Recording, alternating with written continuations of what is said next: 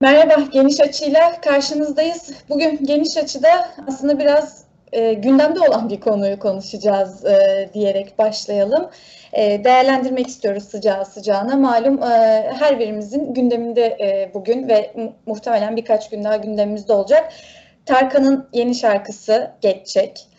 E, biraz elbette hem Tarkan'ın e, tarzını yapmaya çalıştığı şeyi bizim ne anladığımızı konuşacağız ama aynı zamanda e, biraz daha işte bu müziğin insanların e, duygu ve düşüncelerine özellikle politik duygu ve düşüncelerine nasıl yansıdığını, e, bizim ne beklediğimizi ve aslında müzisyenlerin biraz ne yapmaya çalıştığını da anlamaya çalışacağız bugün. O yüzden konuğumuz müzisyen Mahmut Çınar. Merhaba, hoş geldiniz.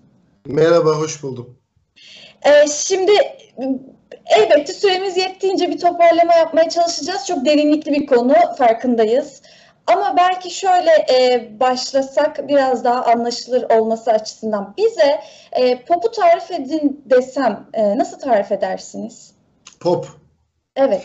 Ee, yani aslında biliyorsunuz ismi popülerden geliyor. Yani halkın, insanların e, ya da halka ve insanlara ait olan, onlara mal olmuş olan şey anlamına geliyor biraz. Ee, ama bir müzik türü olarak işte e, yani 50'lerden 60'lardan itibaren e, pop müzik diye adlandırılan e, müzik e, Batı e, müziği kaynaklı yani hatta bir dönem bizde ona hafif batı müziği denirdi biliyorsunuz. Yani 70'lere, 80'lere kadar hatta.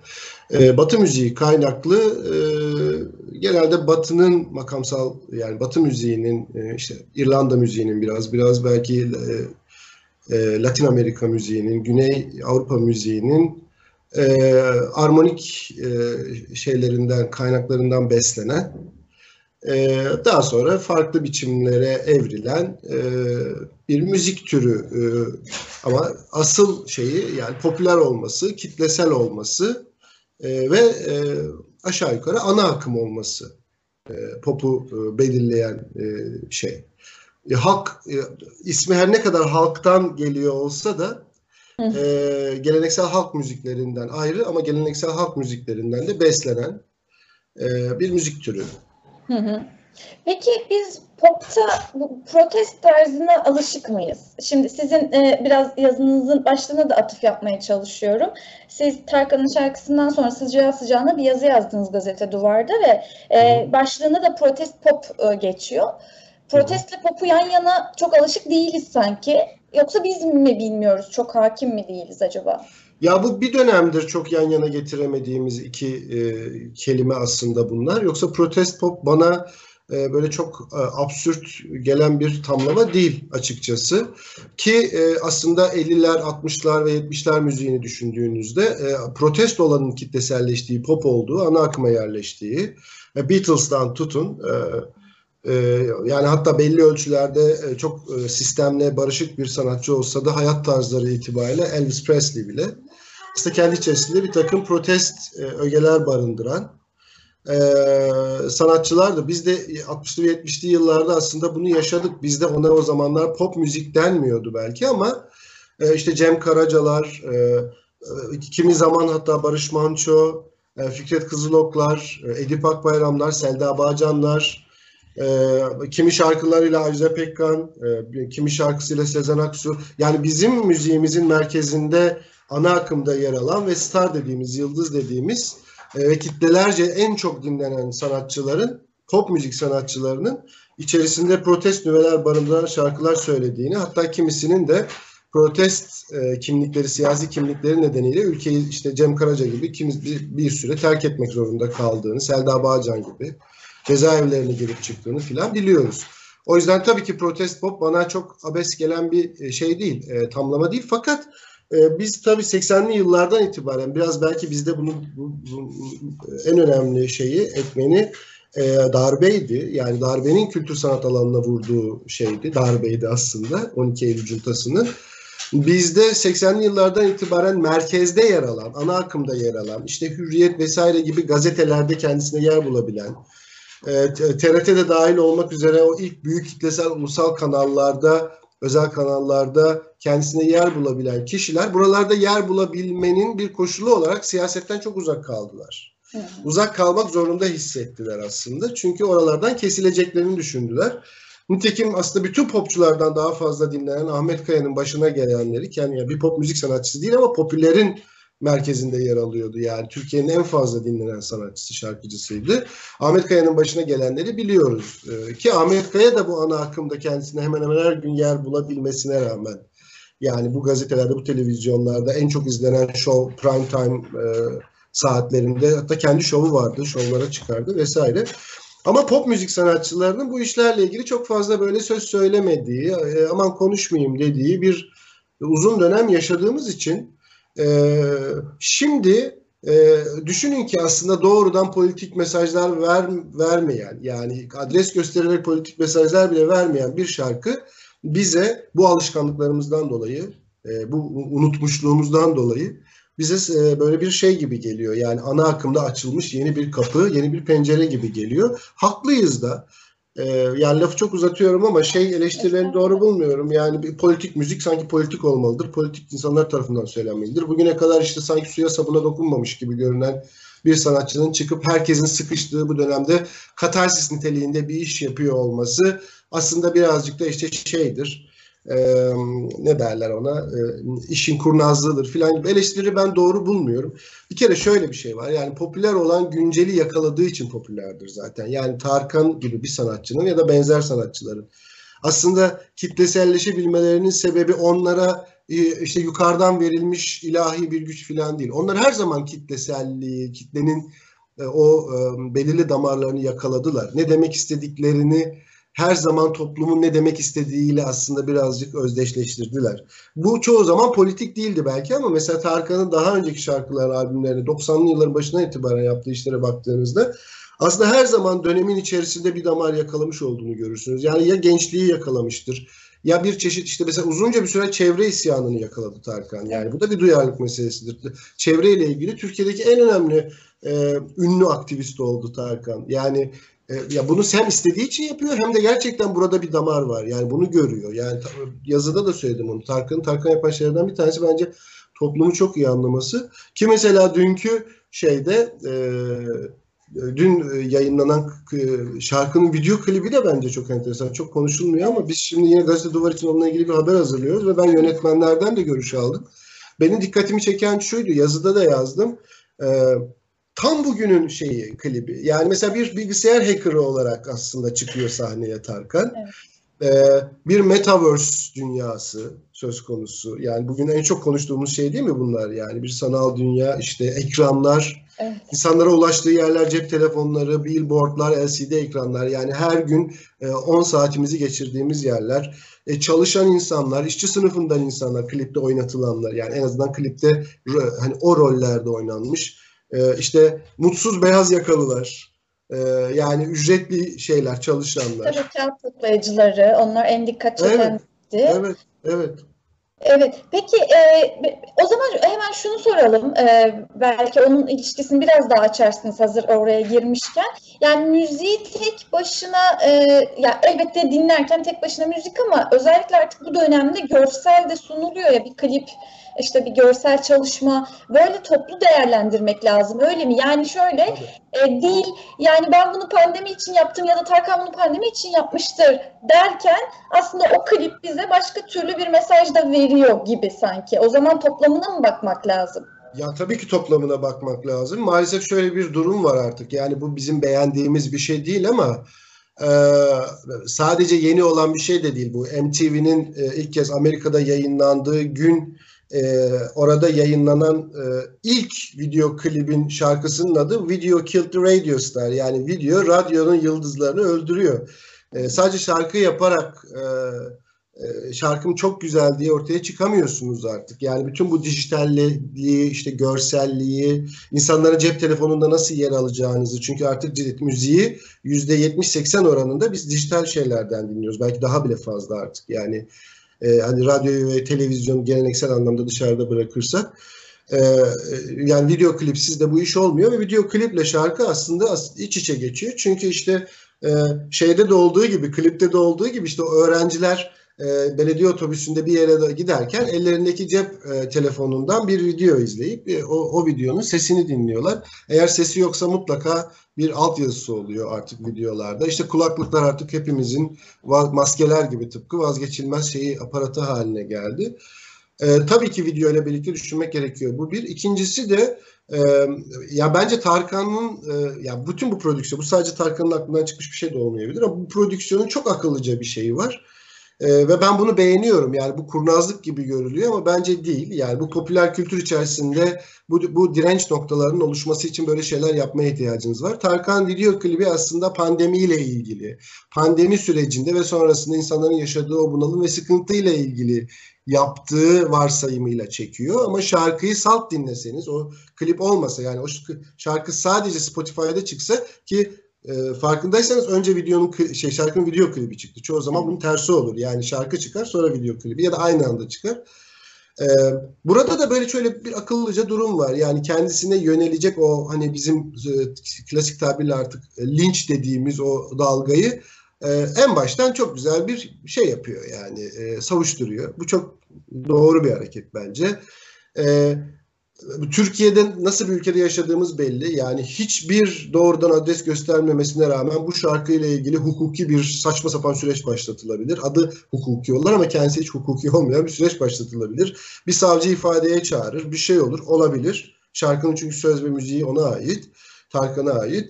E, yani elinde kapı gibi video klibi var işte götürecek. Ben e, pandemide hepimiz çok sıkıldık. Geçecek, gidecek e, diyecek ve bu iş bitecek. Ben bunu doğru buluyorum. Yani böyle hani gözü karartıp yani yumrukları sıkıp e, bu sisteme karşı e, savaşmak da bir yöntemdir. Zaten o protestin zaten şeyidir yani direniş müziğinin, protest müziğinin tanımıdır ama e, işte popüler içerisinde ana akımda bunu söylemek için bu tür yollara ihtiyacınız var. E, bir de işin güzelliği şurada şimdi biraz önce sözünü ettiğim şeyi yaptığını Tarkan biliyor dinleyici biliyor.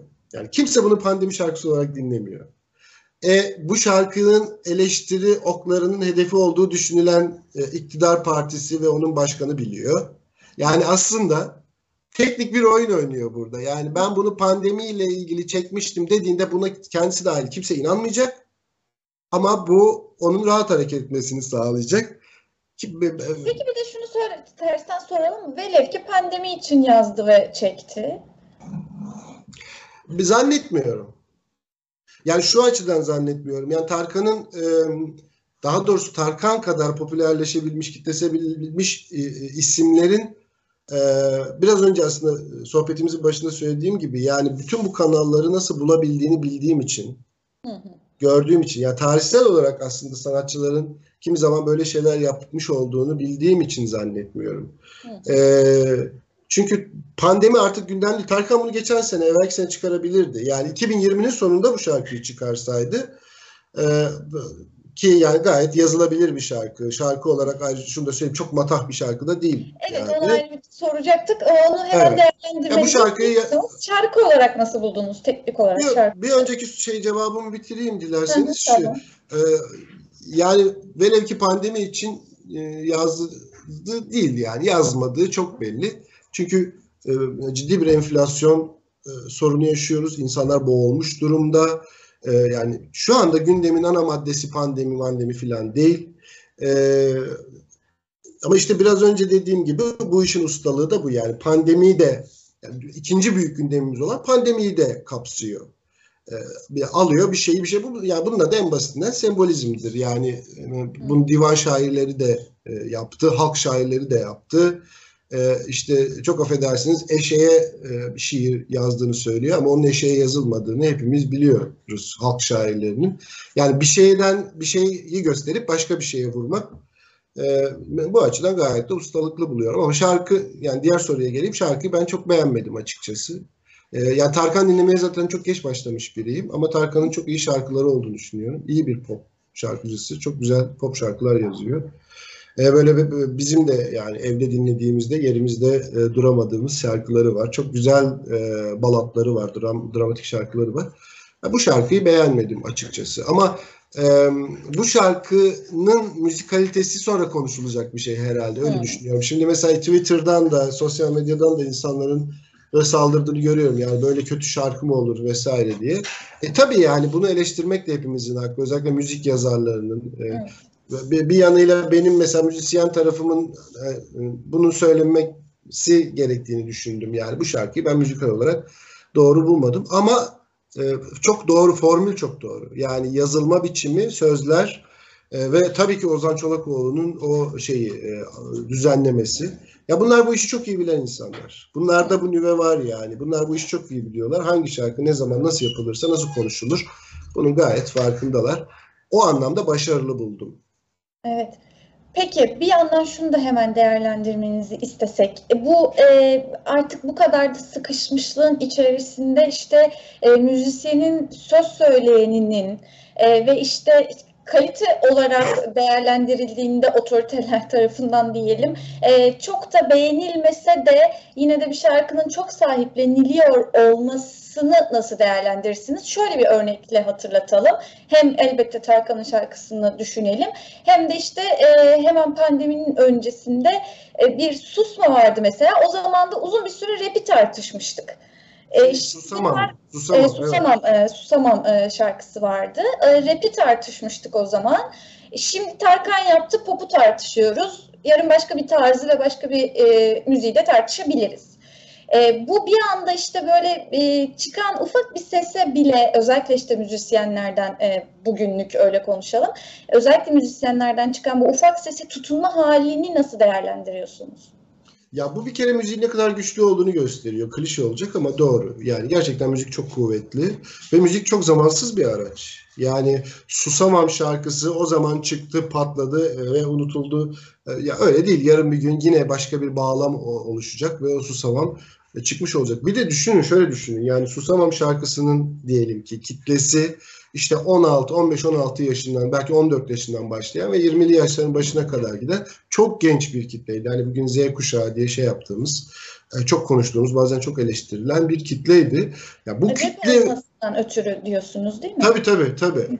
Ve bu kitlenin e, mesela bir anda e, o güne kadar belki de aslında çok umursamadıkları konular hakkında bir fikir sahibi, bir bilgi sahibi. En azından şöyle düşünün. Yani bunların üç günlük bile olsa bu insanların gündemine, gündem ajandasına girmiş olması, ya şu şarkıyı dinledin mi, şu ne demiş, bunu şöyle yapmış diye girmiş olması bir politik olaydır, bir toplumsal olaydır. Yani aman efendim işte bakın ne oldu, üç gün e, konuşuldu, ondan sonra unutuldu. İşte Tarkan'ın şarkısı da üç gün konuşulacak, ondan sonra unutuldu. Hayır böyle değil. Tarkan'ın şarkısı birçok insana bu dün, bugün, belki yarın, belki bir ay, en fazla bir ay boyunca e, bu ülkenin en büyük yıldızının bile artık var olan durumdan rahatsız olduğunu defalarca anlatacak. Şimdi bu bu bir ile, politik iletişimdir. Sadece bir müzik şey değildir. Yani bir e, bir müzik meselesi değildir yani. Bu gerçekten politik iletişimdir. Yani e, işte Twitter'da e, e, Türkiye'nin ünlüleri en ufak eleştirel bir şey söylediklerinde özellikle muhafazakar kanattan ya da iktidar kanadından üzerlerine saldırılması da boşuna değil. Çünkü onların söylediklerinin sadece hitap ettikleri kitledeki etkisi değil önemli olan. O şu demek.